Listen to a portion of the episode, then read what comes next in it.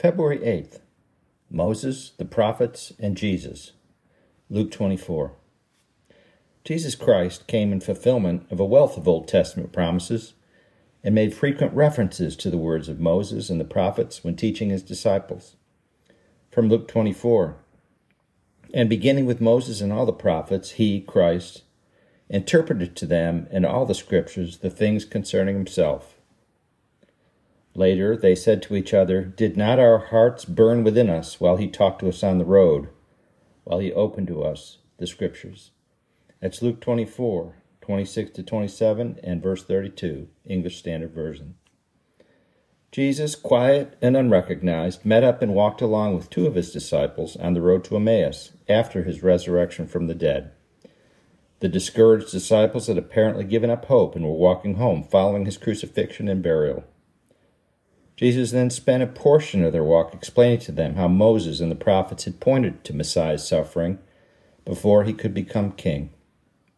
After taking communion with him, they finally recognized the risen Christ in the breaking of the bread as Jesus disappeared from their sight. Jesus later appeared amongst his disciples in Jerusalem, also using this time to teach them about the importance of the Scriptures and foretelling his experiences. And also from Luke 24, then he said to them, These are my words that I spoke to you while I was still with you, that everything written about me in the law of Moses and the prophets and the Psalms must be fulfilled. Then he opened their minds to understand the Scriptures and said to them, Thus it is written, that the Christ should suffer and on the third day rise from the dead, and that repentance for the forgiveness of sins should be proclaimed in his name to all nations, beginning from Jerusalem. That's Luke chapter 24, verses 44 to 47, English Standard Version. References to the person of Jesus Christ can be found throughout the entire Bible, in both the Old and New Testaments. He confirmed this with his disciples as they walked along on the road to Emmaus. We do not know specifically which scriptures were referenced as he spoke to them, but there are many possibilities to choose from.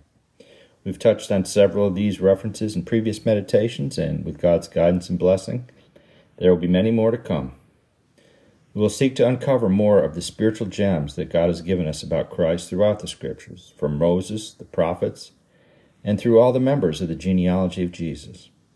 There's so much more to discover about the infinite loving nature of Christ and his presence, impact, and power in our daily lives. Two examples of Old Testament prophecy that Jesus likely used to point to himself in his, in his suffering can be found in Psalm 22 and Isaiah 53. Both are worth reading in their entirety, but one selection from Psalm 22 I'll read here. I am poured out like water, and all of my bones are out of joint. My heart is like wax, it is melted within me. My strength is dried up like a potsherd, and my tongue clings to my jaws. You have brought me to the dust of death, for dogs have surrounded me.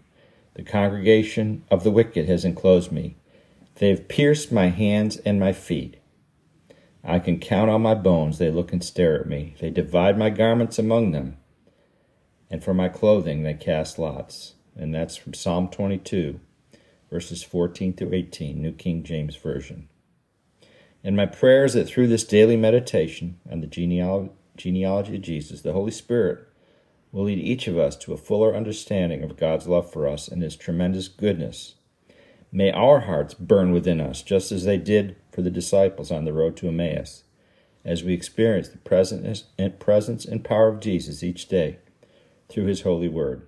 Reflection Have you ever experienced a burning in your heart from the tangible presence of the Lord? This can happen in times of worship or fellowship, or even from a reading of his word. It can be manifest like a fire or simply a warm, simmering peace that passes all understanding to calm a troubled spirit.